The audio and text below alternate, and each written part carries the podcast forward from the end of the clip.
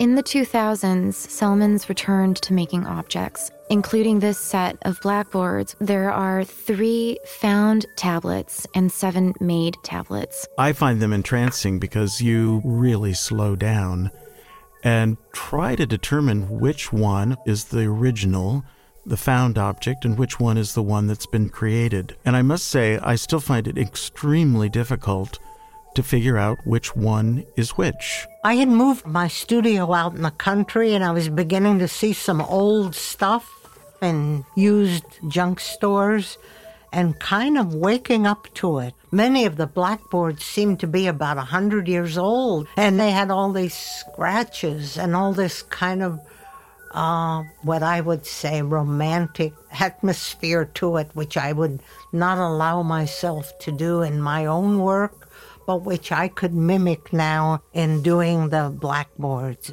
So I went on a little blackboard craze. I must have done about 20. Blackboards are a way that we bring something into our memory.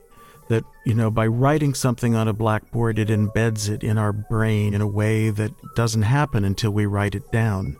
And then it's erased. And it only remains then as a memory.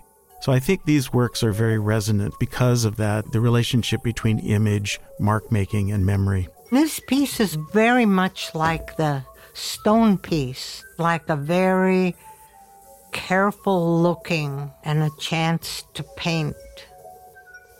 A chance for me to paint.